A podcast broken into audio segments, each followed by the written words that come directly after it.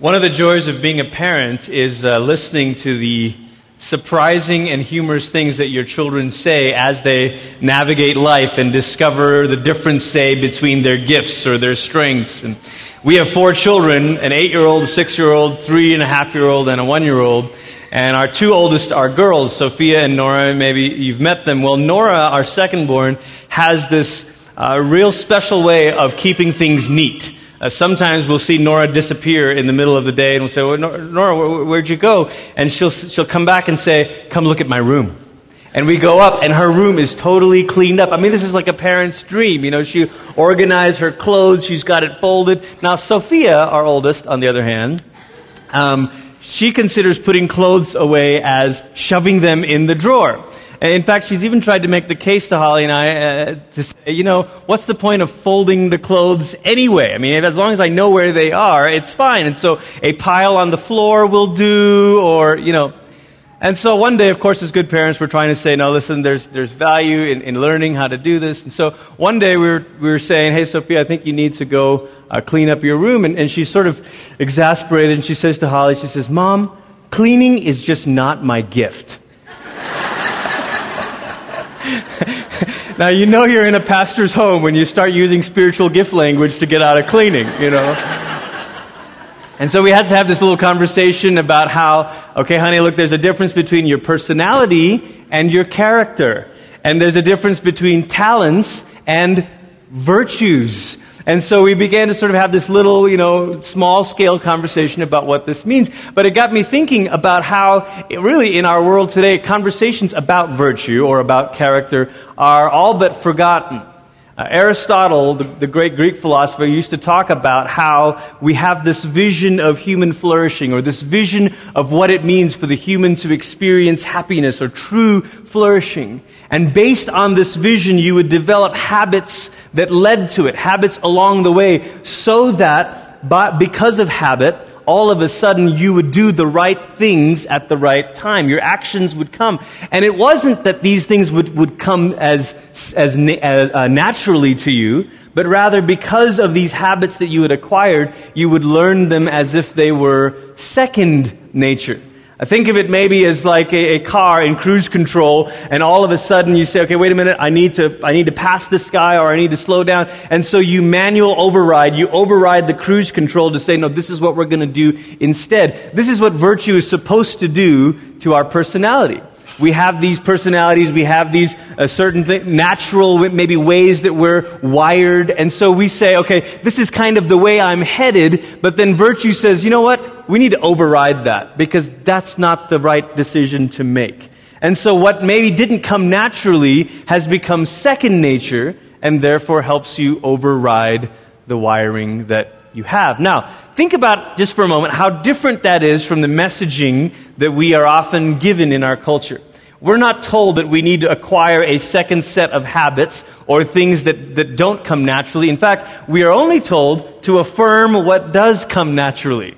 So there's no such thing as really, you know, a, a weakness or a flaw or, or, or bad character. There's only who you are. And friend, you just need to affirm who you are and celebrate who you are. And I will celebrate who you are, and you will celebrate who I am. And if you are true to yourself, then this is the highest happiness of humans. Now, it's interesting because this is not what the greats have said, but this is what our society has somehow said. On a, on a small scale kind of illustration of this, Holly and I, we homeschool, and so we were talking a little bit about math curriculum for this next year. And anybody who homeschools, you kind of know this, you know, math is always the great bane, you know, because you could do Saxon math, but surely there's something better, and, you know. And so we were talking about this, and I just, I kind of laughed for a minute, and I said, you know, it's interesting to me because I grew up in Malaysia, and in Asia, if a student is not learning, the problem is not the curriculum.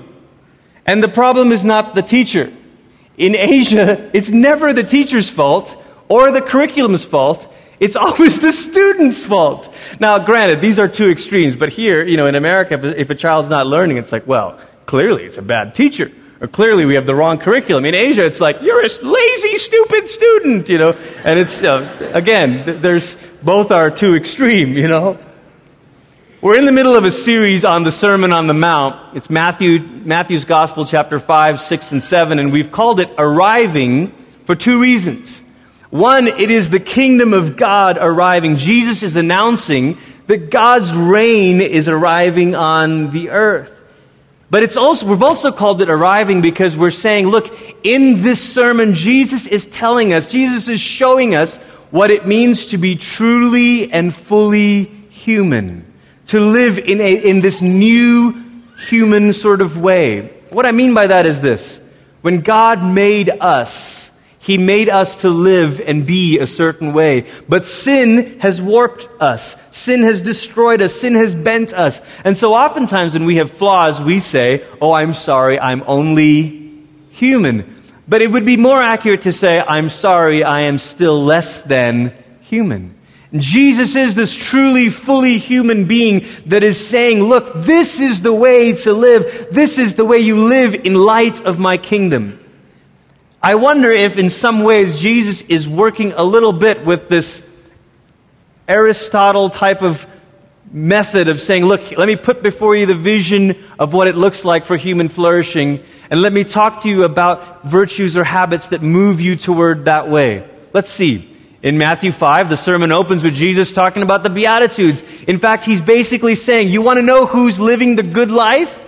Not these people, not those people, not the strong, not the rich, not the successful, not the powerful, but the poor in spirit, and the weak, and the meek, and the hungry, and on and on. And so he inverts our vision of the good life. But then he goes on, he says, well, listen, I can't just start talking to you about learning habits or acquiring virtues, because the problem you see is not just bad behavior, the problem is a sinful heart. And so the, toward the end of Matthew five, Jesus does this whole thing of, you have heard it was said, behavior, don't kill. I'm saying there's hate in your heart. You've heard it said, behavior, don't commit adultery. I am saying there's a deeper root than that. It's about lust. It's about objectifying. And so the whole Sermon on the Mount, if you could kind of zoom out and see this macro lens, it's Jesus saying, here's what it looks like to live this new kind of human life. The ones who are weak, the ones who depend on God. And the problem that you have in living this life is not just that you've got the wrong set of behaviors, but you've got a sinful heart. Now, this is deeper than anything any other teacher has said, because even the great teachers of virtue and character wouldn't have diagnosed the problem deep into the human heart. They would have just said, well, you need to, you've got wrong habits, you've got wrong practices, and so learn some new ones. Jesus says, y'all, I'm going to take this to a whole nother level. The problem is deeper than that. And by doing that, he flattens the ground and puts us on level ground so that murderers and those who have hate in their heart are all of a sudden saying, okay, yep, we, we all need help. And now we're moving on in Matthew six, and Jesus begins to talk about practices. The opening phrase here of Matthew six, verse one, Jesus says, beware of practicing your righteousness. Now, we're going to talk about, he, he says, you know, in front of others, to be seen by others. We're going to talk about that in a moment. But just underline this phrase, practicing your righteousness. This is a phrase that shows up in John's epistle uh, later in the New Testament, where he says, look, we are to practice our righteousness.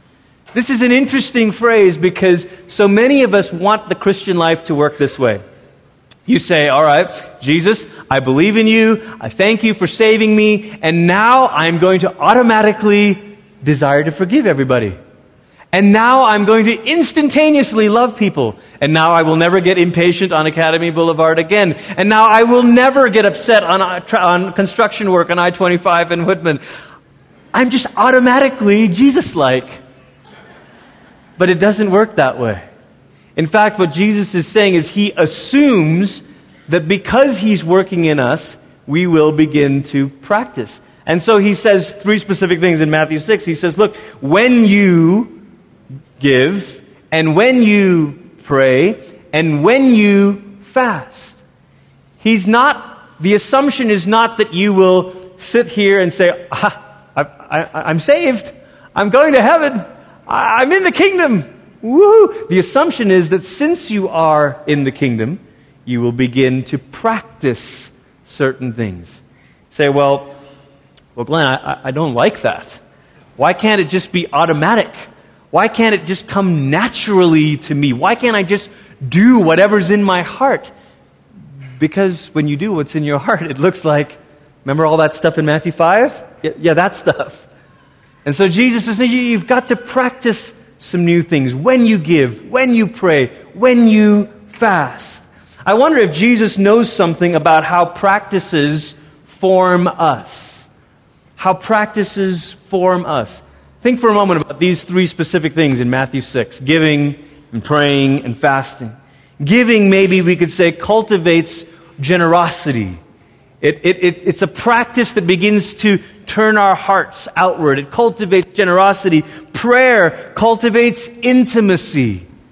Fasting cultivates dependency. And if you're the, you know, kind of more of a, a linear thinker and you want to write down some a word for each of these things, giving has to do with our money, our resources. Prayer has to do with our time. Fasting has to do with our energy. I'm a terrible faster, just as an aside. And every time I think about a scheduled fast, and like, oh, I was going to fast this day, I always say to Holly, you know, babe, I just, the, the, the trouble is, is when I fast, I get really weak. And then she reminds me that that's what happens to everybody when they fast. Like, that's the point. You're supposed to feel weak so that you can cultivate dependency. You are you are um, engaging in a practice that saps you of your energy so that you can learn to be dependent. What we practice, we become. I think by telling us to practice giving and praying and fasting, Jesus is saying these practices will actually begin to, to shape your heart. It'll turn your heart outward and upward instead of inward and inward. See, I think sometimes we think about change and how a, a person is changed. And we think that it only happens from the inside out. But do you know, I think what Jesus is saying is the way that we are made as human beings is change often happens from both places. Yes, from the inside out, but also from the outside in. That as you begin to engage in certain practices, it actually begins to shape and aim your love. There's been great wisdom throughout the church's history that has taught this very thing. Saint Augustine talked about the worship practices of the people of God and how they aim our love and shape our love toward Christ. You think about these things, of you say very often, you say, well, I wasn't thinking about Jesus and I wasn't ready to, but, but Paul reminds us, set your mind on things above. So there's practices that all of a sudden you start doing them and they shape you.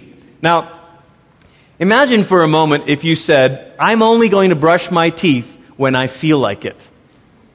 I mean, if I ha- I'm not going to do it unless I have a passion for it. Because I don't want to be a hypocrite. I j- I'm, I, I'm not going to be a hypocritical teeth- toothbrusher. I am only, listen, if I'm not passionate about it, I'm not going to do it. I want to be authentic, brother. Just want to be true. Your dentist will have something to say to you about that. My dentist just gave me a little lecture about not flossing because I wait to floss when I feel like it. And we all know that practices are things we must embrace because they reinforce a desire that we have. Can I say this? Hypocrisy is not when your behavior is not consistent with your feelings. Hypocrisy is when your behavior is not consistent with your convictions. And so if you say, my conviction is that Christ is worthy, therefore I will engage in practices that turn my heart outward and that turn my heart upward. I'm not going to wait till inspiration strikes. I'm going to engage in practices that do this. Our kids are also taking music lessons, and it's real fun as someone who plays the piano to, to listen to my children kind of learning their, their stuff, you know. And none of them want to do this. In fact, Sophia said, you know, Dad, I don't want to practice scales. I just want to write my own music. I said, well, that's great, honey. But in order to write your own music, you've got to you've learned scales. Now, talk about not letting your left hand know what your right hand is doing. I mean, the piano players know a little bit about this, right? It's because you know scales that you can do this and talk and have a whole conversation. You can lower your voice, get real quiet. And then you can lift it up and make your point more dramatic when you play the chords. Because you've learned scales.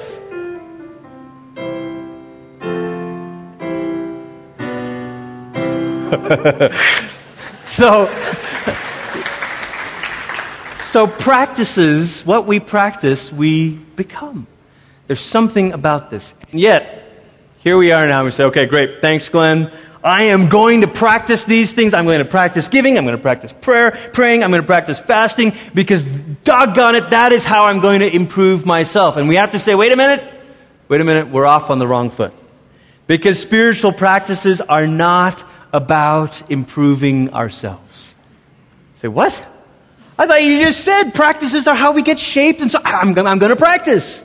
Can I tell you that one of the unfortunate things about calling spiritual practices spiritual disciplines is we've sort of picked up this idea that if I discipline myself, I will be spiritual. Or if I do these things, I can improve myself. Jonathan Edwards, the great Puritan theologian, uh, uh, one of America's great minds, said that the spiritual disciplines are really to be thought of not as things that we do, but as God's gifts to us. They are a means of grace, a way in which we find God's grace at work in our life. If you want a picture for this, imagine this. There's this waterfall of God's grace. There's this fountain of God's life. And these practices just are putting us under the waterfall. It's, they, they place us in the posture of dependency and say, okay, God, I'm doing these things because I cannot improve myself. I'm doing these things because I need to abide in you. Does that make sense? So spiritual practices are not the way that we kind of improve ourselves. That's not the goal of this thing. Rather, it's this, it's the way that we kind of come close and be in place for the grace of God to overflow us. But secondly, what Jesus is getting at in this text is that spiritual practices are not about impressing others. In these three sections about giving and praying and fasting in Matthew six, the one phrase that, that occurs repeatedly is this, to be seen by others. Again, if you're the underlining type, you'll underline it in your Bible. To be seen by others. When you practice your righteousness, don't do it. To be seen by others. To be seen by others. To be seen by others. I was thinking this week about the difference between saints and celebrities. It's very interesting because in our Christian, you know, subculture or whatever, uh, we've forgotten what saints were like. And so we've traded in the concept of sainthood for the concept of celebrity. So we have celebrity pastors, celebrity worship leaders, celebrity conferences that get them all together with celebrity red carpets that we call behind the scenes, all access. And we have all these ways of elevating people, but there's a very key difference between saints and celebrities. Saints made immense sacrifices over a long period of time with no hope of ever being known. Celebrities do the right thing for a short period of time and hope everybody notices. Maybe if I tweet this, I'm guilty of this. Maybe if I post this, I saw someone say, a sure way to know that you're about to brag on Facebook or Twitter is when you begin your post with the words, so grateful. So grateful for this amazing accomplishment I just did. I- I'm just so grateful for it. And I do this. Saints first began to be named around one hundred A D, and the first, all of the first saints were martyrs of the church, and men and women who were killed for their faith. Think about the difference between a saint and a celebrity. My wife was recently reading this book on Mother Teresa's life. It's called Come Be My Light, The Private Writings of the Saints of Calcutta, and of course, the word, this, the phrase "saints of Calcutta" is used kind of informally here, but the reason for this book was because a lot of Mother Teresa's private writings were discovered. The funny thing about it is Mother Teresa wanted all of these private letters and writings to be burned. She didn't want anybody to know. And so I want to read you just a little bit out of the preface. For decades, Mother Teresa and her work received extensive public interest. In view of all the attention she garnered during her lifetime, and particularly at the time of her death at the age of eighty-seven, the question arises, what was the source of this attractive force drawing so many people to her? The truth is, she would have certainly preferred to have remained unnoticed. She considered herself just a quote-unquote pencil in God's hand. and was convinced that God was using her nothingness to show his greatness. She never took credit for her accomplishments and always tried to divert the attention she received to God and his work, quote unquote, she would say that phrase, his work, among the poorest of the poor. Not my work, his work. Yet it was not in God's providential plan for her to remain unknown. People of all creeds and walks of life recognized her selfless love and compassion for the poor. They admired her simplicity and genuineness and were attracted by the joy and peace that radiated from her. At the same time, all those who met her, even just once, were left with the sense that there was something more behind her penetrating gaze. Mother Teresa could not hide her work among the poor, but what she did manage to keep hidden, and with astonishing success, were the most profound aspects of her relationship with God. She was determined to keep these secrets of love far from mortal eyes. The late Archbishop Ferdinand Perrier of Calcutta and a few priests were the only ones who had some insight into the spiritual wealth of her interior life. And even with them, she constantly begged that they destroy all her letters regarding it. Can you imagine? Everything I do, I want to Instagram. Everything she does, she wants it burned. Don't, please don't. I don't want records of this. The reason for such insistence can be found in her deep reverence for God and his work in her and through her. Her silence now stands as a testimony to her humility and the delicacy of her love. I want to read one short paragraph from one of her letters. To the good God, nothing is little. Hear these words. Because he is so great and we so small. That is why he stoops down and takes the trouble to make those little things for us. Because he makes them, they are very great. He cannot make anything small. They are infinite. Yes, my dear children, be faithful in little practices of love. It's beautiful, isn't it? The difference between a saint and a celebrity. I think that kind of life is only possible if we believe that we are seen by the one who matters most.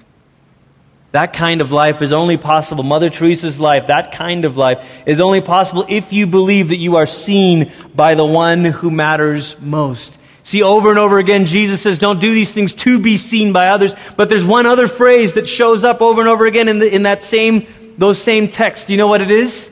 Your Father who sees. Your Father who sees. You see, we don't practice our righteousness to be seen by others, but because we are seen by our Father. Think about the difference between those two things for a moment.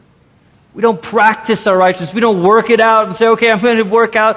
Uh, I'm going to, I'm going to engage in this. I'm going to, I'm going to start doing. I'm going to start giving even when I don't feel like giving. I'm going to start serving even when I don't feel like serving. I'm going to, start, I'm going to set aside time to pray even when I don't feel like praying. I'm going to set aside a day to fast even though I don't feel. I'm going to do this. Why? So that I can be seen by others? No, but because you already are seen by your Father. Not only are you seen by your Father, but you are seen with love and approval. Because of Jesus, the way the Father sees you is with love and approval.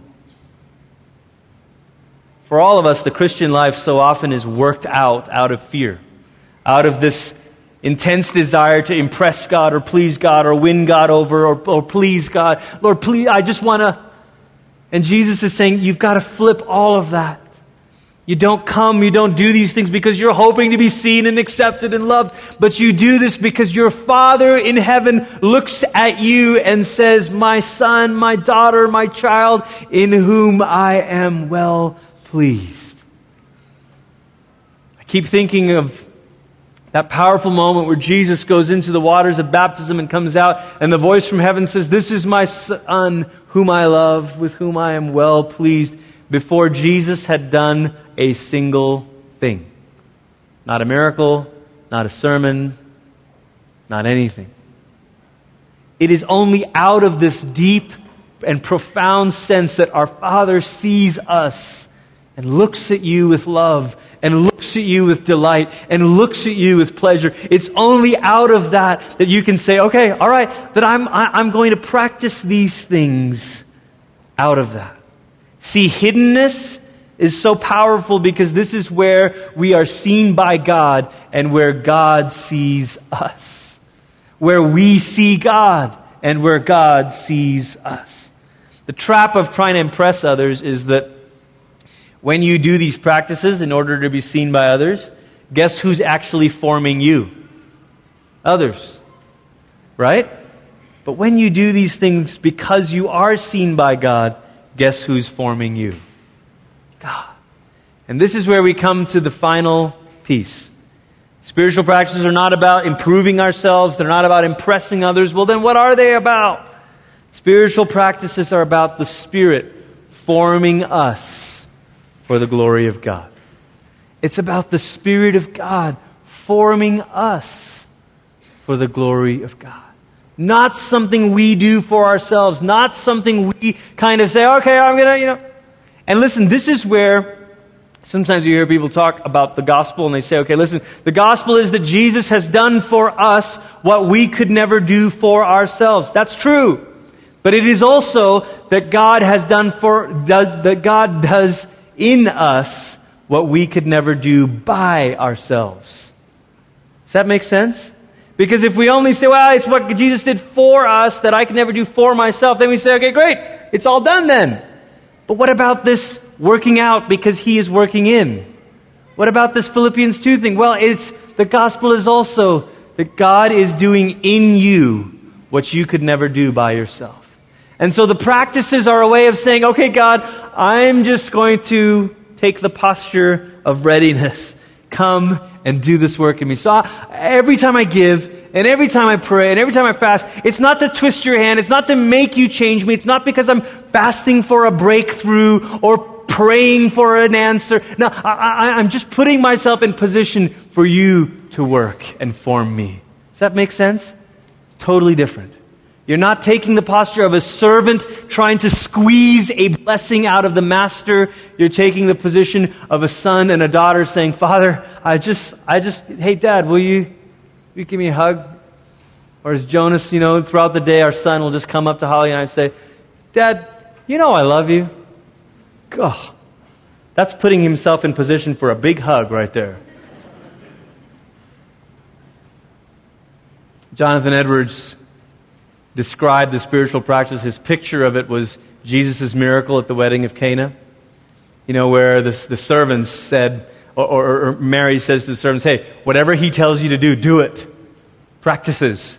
And, the, and he comes back there, Jesus comes back there and says, okay, hey, fill up these pots with water. And so they fill it up with water, and then it's Jesus who turns the water into wine. And Edwards says, listen, spiritual practices are like that. It's just us filling the pots up with water.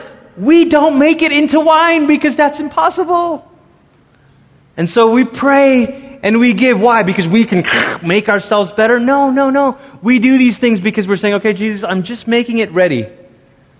I'm trusting that now you will do that work of transformation in my heart. You'll be the one that forms my heart outward and upward.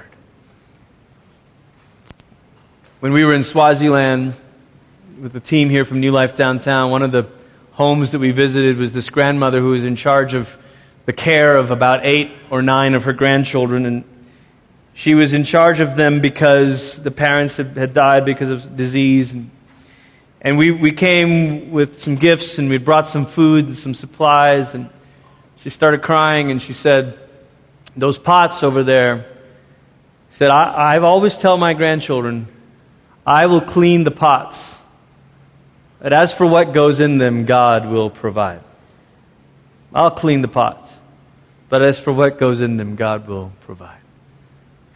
Jesus says, your Father who sees you will reward you. What, with a sticker? With a Sunday school badge? No. What is God the Father who sees you? What does He reward you with? Himself. Our God Himself is the great reward. And so we say, okay, God, I, I'm coming, I'm making ready, I'm filling the pots up with water, I'm getting it ready. Will you? I will trust that you will give me yourself. And do you know what, church? He does. He does.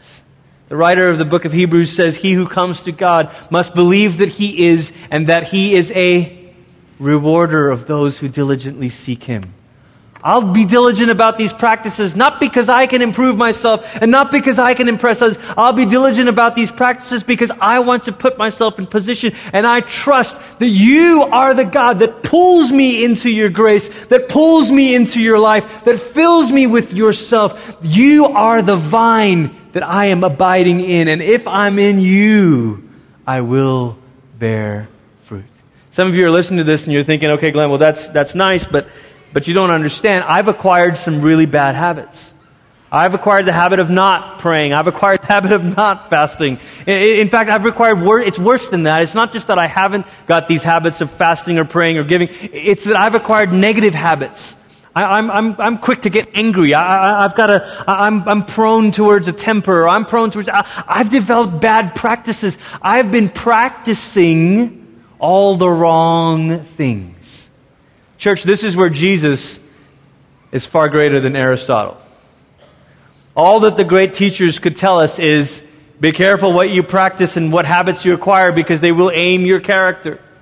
Jesus says, I can do better than that. Have you got some wrong practices? Have you got? Have you acquired some bad habits? Have you fallen into a way that you can't break out of? Jesus says, I've come to set you free. Jesus says there's no pattern of destructiveness that is too embedded, too deep. There's no chain that is too tight that I can't break it. Jesus says, my yoke is easy and my burden is light. Jesus says, let go of this yoke of self-improvement. Let go of this yoke of trying to work and please and serve so that you can impress others or impress. Jesus says, let go of those yokes. Jesus says, take mine on you. You're a daughter of your Father in heaven. You're a son of your Father in heaven. Take this on you. It's not too late. You haven't gotten too far. You may have been aimed towards destruction, but the gospel says Jesus comes to make us and aim us toward eternity with him. This is the power of what Jesus does. He's not just offering us better tips, better practices, better insights. He's saying, I want to overhaul everything. I want to make you truly human. I want to undo all of these things. And I want to set you right with your Father in heaven.